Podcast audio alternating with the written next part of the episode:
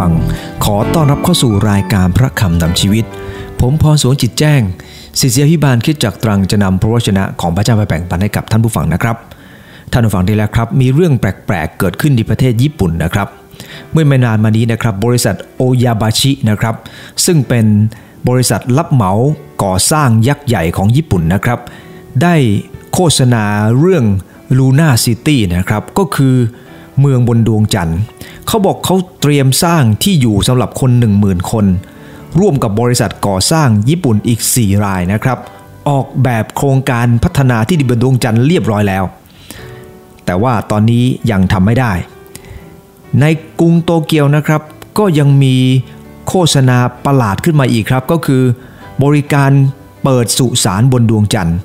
รับอาสานำศพของคนตายบนโลกนี้นะครับ ไปทำพิธีฝังบนดวงจันทร์ ผู้ใดประสงค์จะจองบริการดังกล่าวนะครับ ก็จองได้ แต่ตอนนี้ค่าบริการยังไม่สามารถกำหนดได้ ท่านผู้ฟังที่รักครับ องค์การพัฒนาอวกาศแห่งชาติของญี่ปุ่นก็มีแผนจะใช้ยานอวกาศของเขานะครับ ไปจอดบนดวงจันทร์เขาได้กล่าวว่า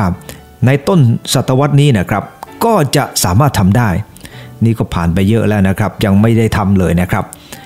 แต่ว่าสิ่งที่เราเห็นก็คือ นี่คือลักษณะของมนุษย์ครับ ผู้พยายามหาอะไรที่แปลกใหม่อยู่เสมอ เนื่องจากความไม่รู้จักพอของมนุษย์นี่แหละครับ มันเป็นตัวอันตรายมาก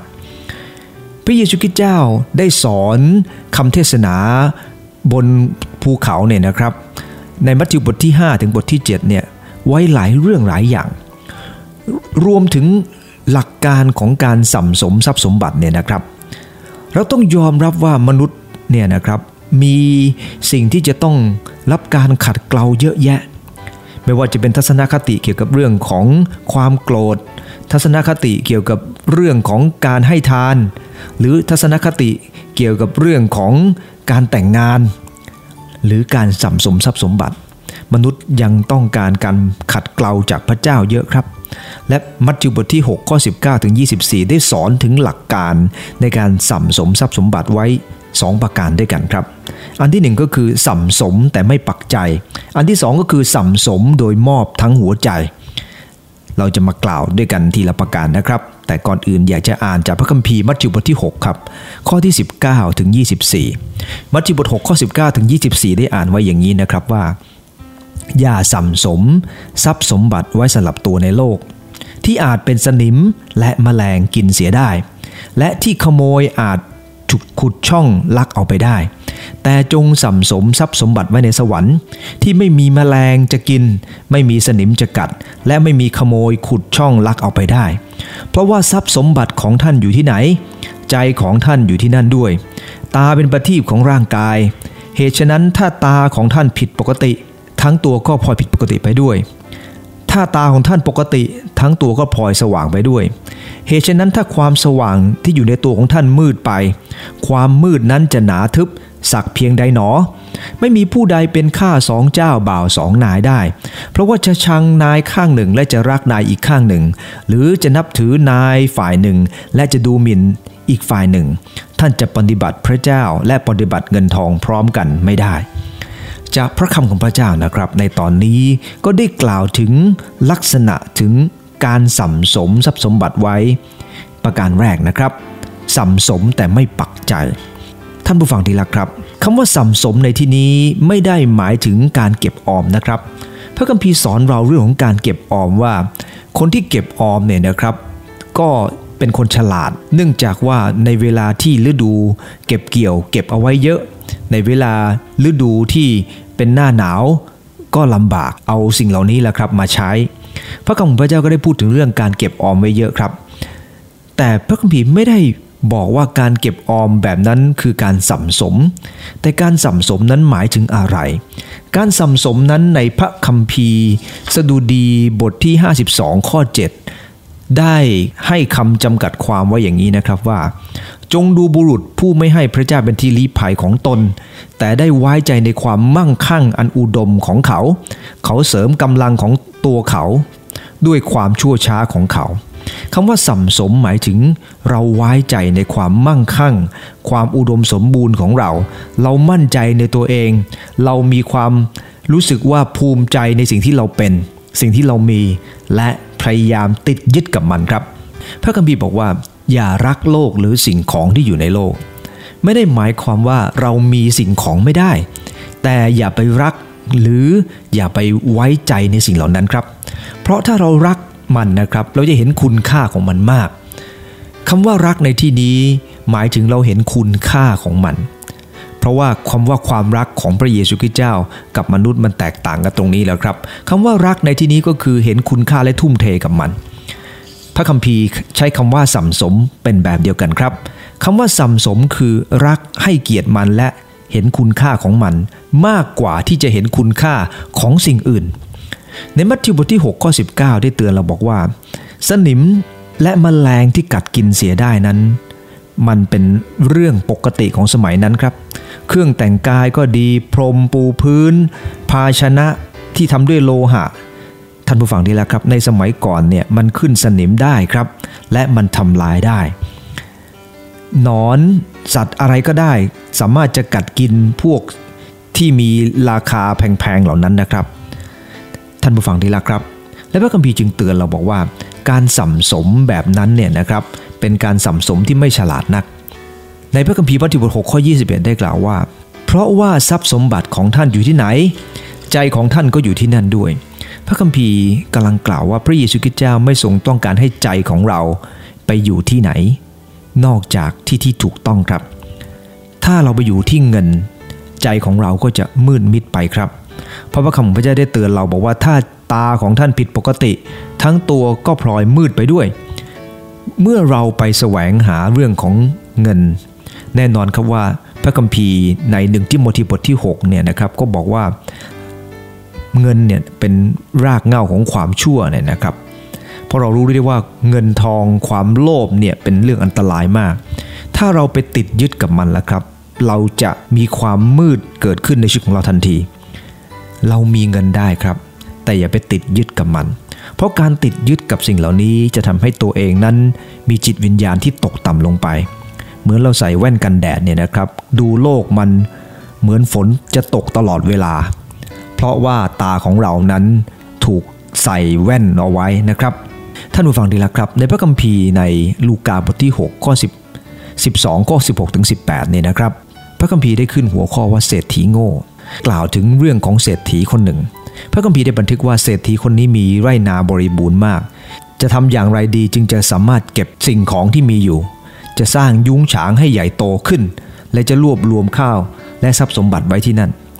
ท่านฟังดีละครับในพระเยซูคริสต์ได้ตรัสว่า ในกลางคืนนั้น เศรษฐีนั้นก็เสียชีวิต พระคัมภีร์ได้ขึ้นหัวข้อว่าเศรษฐีโง่ เรามาดูพฤติกรรมของเขาสิครับว่าเขาโง่หรือเขาฉลาด เมื่อเขาไปปักใจกับสิ่งที่มี มันไม่แน่นอน สิ่งที่อัดนิจจัง ท่านผู้ฟังที่รักครับ พระคัมภีร์ได้เตือนว่านั่นคือลักษณะของคนโง่ ไม่มีใครชอบให้คนว่าเราโง่หรอกครับ แต่พฤติกรรมของเราเป็นแบบนั้นหรือไม่ เราไปติดยึดกับสิ่งของในโลกนี้หรือไม่ ท่านผู้ฟังที่รักครับ มีเรื่องหนึ่งที่ใหญ่เล่าให้ฟังมีเศรษฐีคนหนึ่งนะครับ เป็นคนที่รักทรัพย์สมบัติดุจชีวิตครับ ไม่ยอมเสียแม้แต่ขนหน้าแข้งให้กับใครสักเส้นเดียว วันนั้นนะครับ มีนักสังคมสงเคราะห์มาขอบริจาค เศรษฐีก็บริจาคให้ไปประมาณ 20 บาทอย่างเสียไม่ได้ ขณะที่เศรษฐีเนี่ยนะครับไปส่งเขาถึงหน้าประตู เห็นเขาไม่ยอมไปสักทีกับนั่งอยู่ใต้ต้นไม้นะครับ หน้าประตู และเมื่อเห็นเด็กผ่านมานะครับเขาก็แกล้งเอาเงินเนี่ยนะครับ ตั้งไว้ข้างหน้าเขาแล้วก็หลับตาลงเหมือนกับว่ากำลังหลับอยู่ เด็กเนี่ยเดินผ่านมา เห็นก็เอาเงินนั้นไป เมื่อเมื่อเด็กเก็บเงิน 20 บาทนั้นไปแล้ว เศรษฐีก็รู้สึกโมโหมากบอกว่า นี่คุณเงินที่ผมบริจาคให้คุณสักครู่เนี่ย ถ้าคุณไม่ต้องการก็เอาคืนผมทำไมจึงเอาไปทิ้งบนพื้นเลี่ยราดแบบนั้น ให้คนเนี่ยเขาเอาไป นักสังคมสงเคราะห์คนนั้นที่มาขอบริจาคนะครับ ก็ได้พูดกับเศรษฐีว่า ท่านครับที่ผมทำเช่นนั้น ผมวางเงินบนดินและผมปิดตา ตราบใดก็ตามที่ผมเปิดตาอยู่ ก็ไม่มีใครกล้าหยิบของผมไป แต่เมื่อผมปิดตาลง คนคิดว่าผมหลับเรียบร้อยแล้ว เขาก็เอาเงินของผมไป ผมกำลังบอกท่านว่า ตราบใดที่ตาของท่านเปิดอยู่ เงินยังเป็นของท่าน เมื่อท่านปิดตาลงแล้ว เงินก็เป็นของคนอื่น ท่านผู้ฟังที่รักครับ เศรษฐีก็คิดได้ครับ และก็บริจาคมากมายทีเดียว เพราะคิดได้ แต่บางคนคิดไม่ได้ครับ ในสุดีบทที่ 49 ข้อ 10 ได้กล่าวไว้ว่า เขาเห็นว่าถึงปราดก็ยังตาย คนโง่และคนโฉดก็พินาศเหมือนกัน และละทรัพย์สลิงคารของตนไว้ให้คนอื่น พระคัมภีร์ได้บันทึกบอกว่า ปราดคนโง่ ใครก็แล้วแต่ครับ ก็ตายเหมือนกัน แล้วก็ทิ้งสมบัติเอาไว้ให้กับคนอื่น แต่ท่านผู้ฟังดีล้วครับ ผลมันไม่เหมือนกันตรงที่ว่า ปราดเนี่ยนะครับก็คือคนที่คิดได้ว่าควรทำอะไร เขาก็ต้องทิ้งทรัพย์สมบัติ แต่เขาทิ้งไว้ให้ใครครับ เขาทิ้งให้กับคนจำนวนมากมายได้รับพร ซึ่งเดี๋ยวจะกล่าวด้วยกันต่อไป ในมัทธิวบท6ข้อ 19เนี่ยนะครับ พระคัมภีร์ได้เตือนเราว่าอย่าสัมสมทรัพย์สมบัติที่อยู่ในโลกนี้ เหตุไรคริสเตียนจึงไม่ควรเห็นว่าเงินเป็นเรื่องสำคัญที่สุดครับ คริสเตียนสัมสมเงินทองได้ไหม ได้ครับ พระพระคัมภีร์ได้เตือนเราในสุภาษิตบทสิบข้อ 5 อย่างที่ผมกล่าวแล้วก็คือว่า บุตรชายที่สัมสมในฤดูแล้งก็เป็นคนอย่างรู้ แต่บุตรชายที่หลับไหลในฤดูเกี่ยวก็นำความอับอายสัมสมได้ครับ เพื่ออะไร เพื่อจะใช้ในยามที่เรามีความทุกข์ยามที่เราขัดสนท่านผู้ฟังดีละครับ เรื่องนี้เป็นเรื่องที่สำคัญเหมือนกัน คนที่ไม่เก็บออมเนี่ยก็ไม่ดีนะครับวันหนึ่งมีพี่น้องคนหนึ่งมาถามผมนะครับว่า พระคัมภีร์บอกว่าอย่าสัมสม ผมควรจะเอาเงินในธนาคารออกมาถวายให้หมดหรือไม่ ท่านผู้ฟังดีละครับ ผมว่าท่านอ่านบางพียังไม่เข้าใจเลย ท่านอ่านข้อเดียวได้ยังไง ท่านต้องอ่านหลาย ๆ ข้อ เพราะพระคัมภีร์เป็นกฎซ้อนกฎเป็นบรรทัดซ้อนบรรทัด แต่นั้นจะอ่านข้อเดียวไม่ได้ ท่านผู้ฟังทีละครับ ในรวมบทที่8ข้อ5ข้อ6นะครับก็ได้กล่าวว่าคนทั้งหลายที่อยู่ฝ่ายเนื้อหนัง ก็ปักใจในเรื่องที่เป็นของเนื้อหนัง แต่คนที่อยู่ในฝ่ายวิญญาณ ก็สนใจในสิ่งที่เป็นของวิญญาณเรียกว่าปักใจกับเนื้อหนังก็คือความตาย ปักใจอยู่กับพระวิญญาณคือชีวิตและสันติสุข พระคัมภีร์ได้บันทึกบอกว่าเราปักใจอยู่กับอะไรครับ ถ้าเราปักใจอยู่กับของในโลกนี้ เราก็ได้เฉพาะในโลกนี้ แต่ถ้าเราปักใจอยู่กับสิ่งที่เป็นฝ่ายวิญญาณ เราก็จะได้สิ่งที่เป็นฝ่ายวิญญาณ นั่นคือสิ่งที่พระคัมภีร์กำลังเตือนเราครับ สิ่งที่พระเจ้ากำลังสอนมนุษย์เราทั้งหลายก็คือว่าวันนี้เราปักใจกับอะไร อย่างที่กล่าวแล้วนะครับ ถ้าตาใจของเรามืด ตัวทั้งตัวจะมืดไปด้วย พระคัมภีร์จึงสอนบอกว่าอย่าไปปักใจกับมันครับ เมื่อเรามีอะไรให้เราพอใจในสิ่งเหล่านั้น ฟิลิปปีบทที่4ข้อ11นะครับได้เตือนเราบอกว่าข้าพเจ้าไม่ได้บ่นถึงเรื่องความขัดสน เพราะข้าพเจ้ามีฐานะอย่างไรก็ตามข้าพเจ้าเรียนรู้แล้ว ที่จะพอใจอยู่อย่างนั้น ท่านผู้ฟังที่รักครับ คนที่บอกว่าเชื่อในพระเยซูคริสต์เจ้า และไม่ปักใจกับของในโลกนี้ สังเกตดูว่าเขาบ่นกับสิ่งของที่มีอยู่ไหม บางคนนะครับ มีทีวี 14 นิ้ว ก็อุตส่าห์กู้เงินมาซื้อ 29 นิ้ว พอทีวีเปลี่ยนจากหลอดแก้วกลายเป็นทีวี LCD ก็ซื้อ LCD พอเขาเปลี่ยนเป็น LED ก็เปลี่ยนเป็น LED จากจอเล็กขึ้นไป 60 นิ้ว ท่านผู้ฟังดีแล้วครับ แล้วสิ่งเหล่านี้เราเรียกว่าเราเป็นอย่างไร ถ้ามีเงินอยู่ก็ไม่เป็นไรครับ แต่ถ้าสิ่งเหล่านี้เราต้องไปกู้หนี้ยืมสินมา นี่เรียกว่าความไม่พอใจ มันเป็นตัวอันตรายครับ เราควรจะพอใจในฐานะที่พระเจ้าให้กับเรา พระคัมภีร์สอนให้เราทำงานดีที่สุดครับ เราทำอย่างเต็มที่เต็มกำลัง แต่เมื่อพระเจ้าได้ทรงให้เราตรงไหน เราควรจะพอใจกับมัน โอ้ท่านผู้ฟังนี่ละครับ คุณพ่อคุณแม่บางคน ใช้เงินไม่เป็นครับ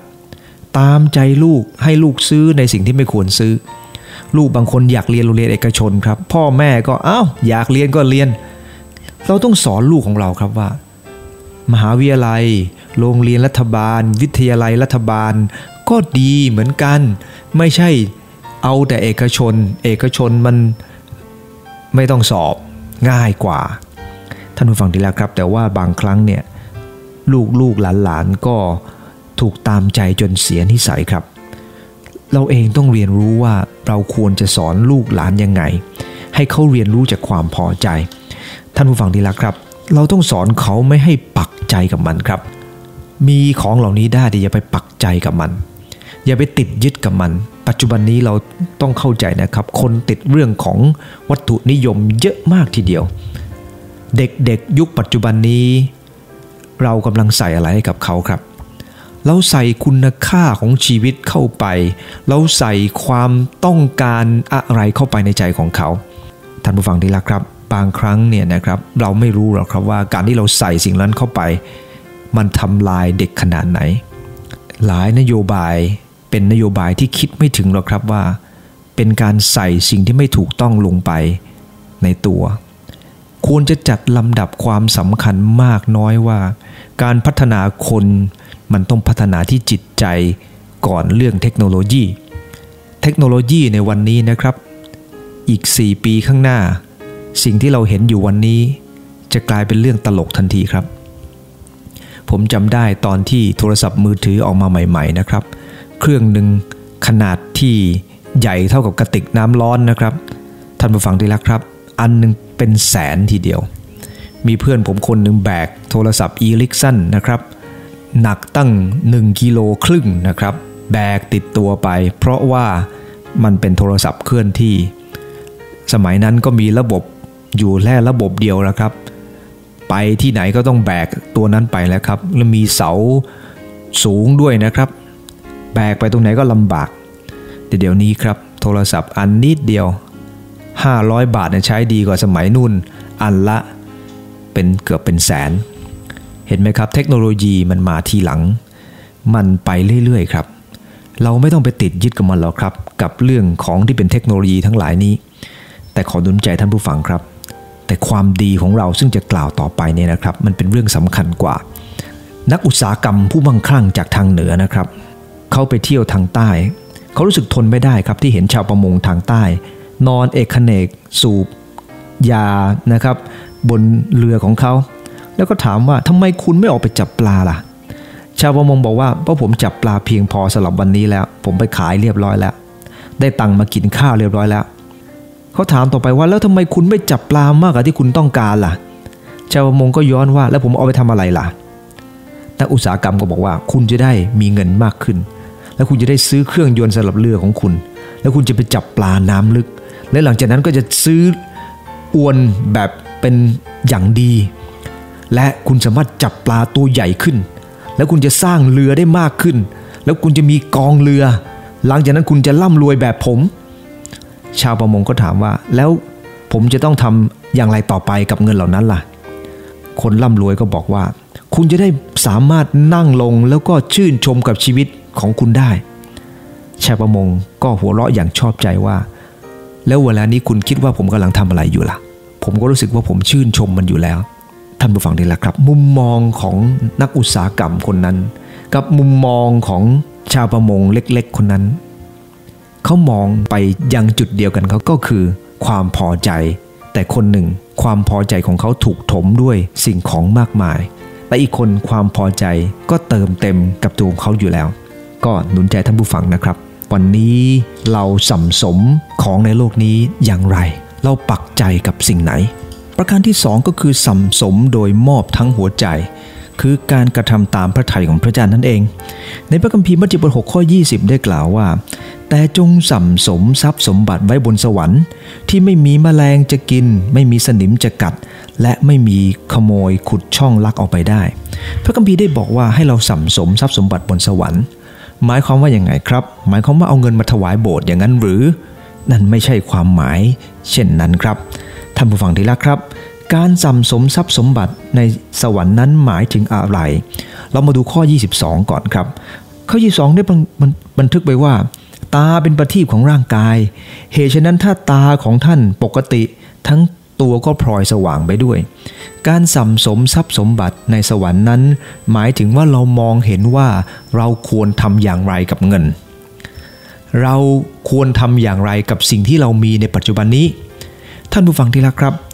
ถ้าตาของเราไม่สว่างขึ้น เราจะมองไม่เห็นว่าสิ่งที่เราต้องทำคืออะไร แต่เมื่อตาของเราสว่างขึ้น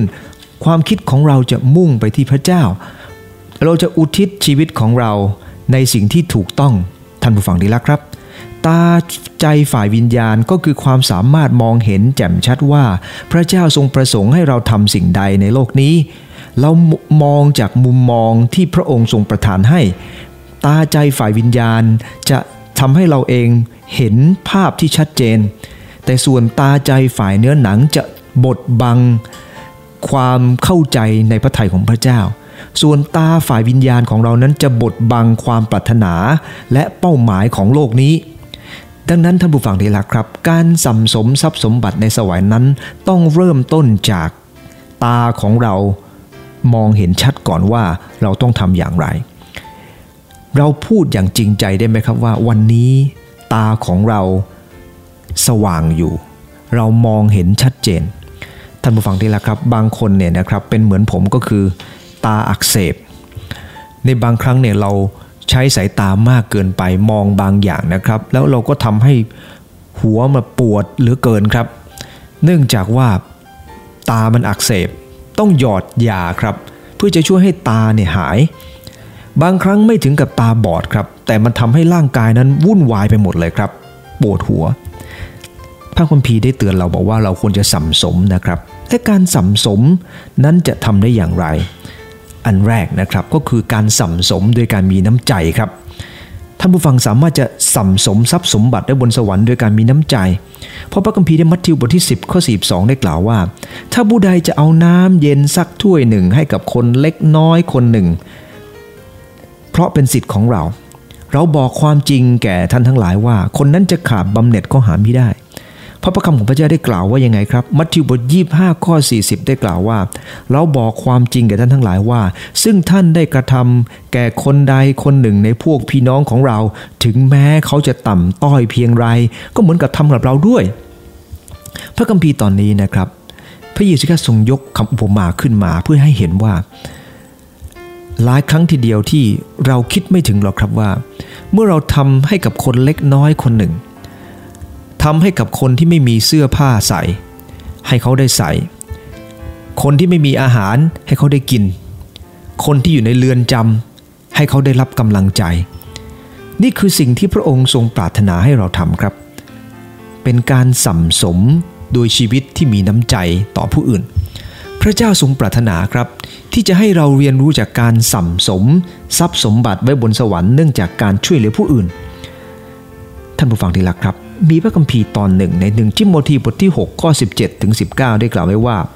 สำหรับคนเหล่านั้นที่มั่งมีฝ่ายโลก จงกำชับเขาอย่าให้มีทิฏฐิมานะ หรือให้เขามุ่งหวังในทรัพย์ ที่ไม่เที่ยง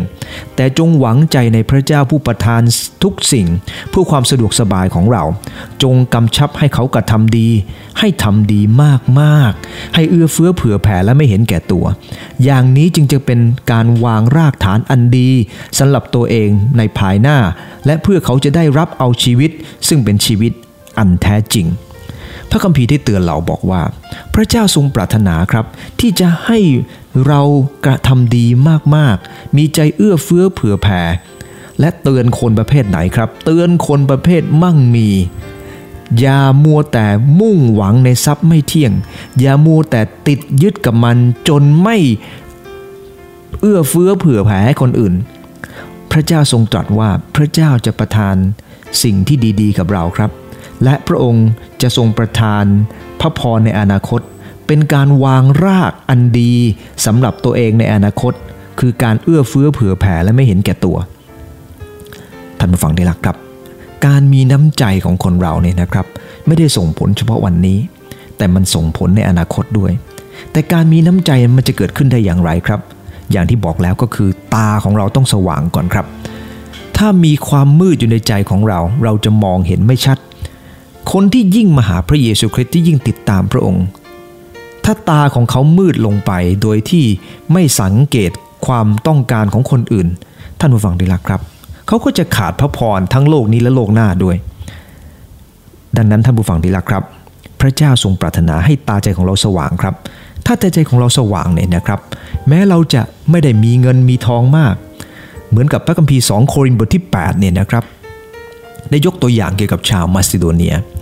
ชาวมาซิโดเนียนั้นลำบากยากจนครับ แต่เมื่อเขาเห็นว่าพี่น้องในเยรูซาเล็มเนี่ยลำบากกว่าเขา พวกเขาได้ร่วมกันเรียรายครับ และวิงวอนในพระคัมภีร์ข้อ4นะครับผมอยากอ่านว่า เขายังวิงวอนเรามากมาย ขอให้เขามีส่วนในการช่วยทำพิกชนด้วย ไม่เหมือนที่เราคาดไว้ ข้อสำคัญที่สุดเขาได้ถวายตัวของเขาแด่พระเจ้าก่อน และได้มอบตัวให้เราตามพระไถ่พระเจ้า ดังนั้นหมายความว่าการที่เราจะช่วยเหลือคนอื่นเนี่ยนะครับ การมีน้ำใจไม่ได้หมายความว่าเราต้องร่ำรวยครับ แต่การมีน้ำใจนั้นคือการช่วยเหลือคนอื่นตามอัตภาพที่เรามี ใจต้องมาก่อนของครับ แต่ถ้าของไปก่อนใจนั่นคือการเอาหน้า ต่อไปนะครับ เราสามารถสัมสมด้วยการรู้จักพระคำพระเจ้าและกระทำตาม ในสดีบทที่ 119 ข้อ 11 นะครับ ก็ได้กล่าวไว้ว่า ข้าพเจ้าได้สัมสมพระดำรัสของพระองค์ไว้ในใจของข้าพระองค์ เพื่อข้าพระองค์จะไม่ทำบาปต่อพระองค์ เราสัมสมพระดำรัสของพระเจ้าไว้ในใจ เพื่อกระทำตาม และเมื่อกระทำตามอะไรเกิดขึ้น ในฮิวบทที่ 10ข้อ36 ได้กล่าวไว้ว่าท่านทั้งหลายจำเป็นต้องมีความอดทน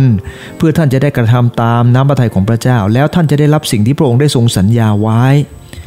สิ่งที่ทรงสัญญาคือในโลกนี้และโลกหน้า ดังนั้นเองสิ่งที่เราสัมสมปัจจุบันนี้ก็คือการรู้จักน้ำพระทัยของพระเจ้าและกระทำตาม สัมสมด้วยการมีน้ำใจ สัมสมด้วยกันกระทำตามพระคำของพระเจ้า และนี่คือหลักการของพระคำของพระเจ้าครับว่า เราสามารถสัมสมทรัพย์สมบัติไว้บนสวรรค์ได้โอ้ท่านผู้ฟังที่รักครับ คริสเตียนหลายคนเข้าใจผิดครับ ว่าการสัมสมทรัพย์สมบัติไว้ในสวรรค์หมายถึงการเอาเงินมาไว้ที่โบสถ์นั่นอาจจะเป็นแค่ส่วนเล็กๆ ส่วนหนึ่งครับ ที่เราสามารถทำได้ แต่ส่วนหนึ่งครับก็คือการที่เราเองมีน้ำใจและทำตามคำของพระเจ้า ในงานฉลองวันเกิดครบ 81 ปีของเซอร์วินสตันเชอร์ชิลนะครับ เราต้องเข้าใจนะครับว่าเซอร์วินสตันเชอร์ชิลประชาชนอังกฤษเนี่ยนะครับให้เกียรติท่านมาก แล้วก็ เขาได้มอบของขวัญที่มีคุณค่ามหาศาลชิ้นหนึ่งให้กับท่าน ขณะที่ท่านแสดงการขอบคุณกับมหาชนนะครับ แทนที่ท่านจะมีคำพูดที่เต็มไปด้วยกำลังใจให้ ท่านก็กล่าวด้วยความสะเทือนใจว่า ข้าพเจ้าได้เข้าสู่ช่วงสุดท้ายของชีวิตมนุษย์แล้ว ยังไม่ทันจบเลยครับ ท่านก็กลั้นน้ำตาไม่อยู่ ที่น้ำตาไหลอาบแก้มนั้นไม่ใช่เพราะว่า สิ่งของที่ท่านได้รับจากคนอื่นนะครับ หรือน้ำใจที่คนอื่นได้ให้กับท่าน แต่ท่านรู้สึกว่าท่านกำลังอยู่อีกไม่นาน ท่านผู้ฟังที่รักครับ ในโอกาสฉลองวันเกิดของท่าน แทนที่จะยินดีกับ รู้สึกว่าตัวเองเป็นเหมือนไม้ใกล้ฝั่งอยู่ได้อีกไม่นาน แต่ท่านผู้ฟังที่รักครับสำหรับคนที่ติดตามพระเจ้า ได้กล่าวไว้ว่าสำหรับข้าพเจ้านั้นการมีชีวิตอยู่ก็เพื่อพระคริสต์ และการตายก็ได้กำไรคนเหล่านี้รู้ดีครับว่าสิ่งที่เขากระทำนั้นได้ติดตามเขาไปในแผ่นดินของพระเจ้า ท่านผู้ฟังที่รักครับ เรามีความสุขกับสิ่งที่เราได้กระทำทั้งหมดวันไหนทราบไหมครับ วันที่พระเยซูคริสต์เสด็จกลับมาพิพากษาเรา และวันนั้นสิ่งที่เราถูกกระทำนั้นก็ได้เปิดออกครับ และให้การตอบพระองค์ และเวลานั้นการสัมสมของเรา รู้ว่าเรามาถูกทางหรือผิดทาง เราจะได้ยินดีหรือเราจะเสียใจกับสิ่งที่เราสัมสมลงไป ขอเป็นข้อคิดครับ ขอร่วมใจที่ฐานข้าแต่พระเยซูคริสต์เจ้าขอบคุณพระองค์เจ้าสำหรับพระวจนะของพระองค์ที่มาถึงข้าพงหลาย ขอบคุณพระองค์ที่พระองค์ทรงสอนให้เรียนรู้จากการสัมสมว่าข้าหลายไม่ควรจะปักใจกับของในโลกนี้ แต่ขณะเดียวกันควรจะมีชีวิตที่กระทำตามพระทัยของพระเจ้า เพราะนั่นคือการสัมสมทรัพย์สมบัติที่แท้จริง โปรดอย่าให้ข้างหลายมัวแต่มองตัวเองจนลืมคนที่อยู่รอบข้าง อย่าเป็นเหมือนเศรษฐีที่ใส่ใจกับตัวเองตลอดเวลา พระเจ้าข้าข้างหลายรู้ว่าเวลาสั้นนัก เป็นดุดหมอกควันที่ผ่านไป โปรดอวยพรข้างหลายที่จะมีชีวิตสัมสมทรัพย์สมบัติบนสวรรค์ดังที่พระองค์ทรงตัดไว้ อธิษฐานในนามพระเยซูคริสต์เจ้า อาเมนช่วยพรทุกท่านครับ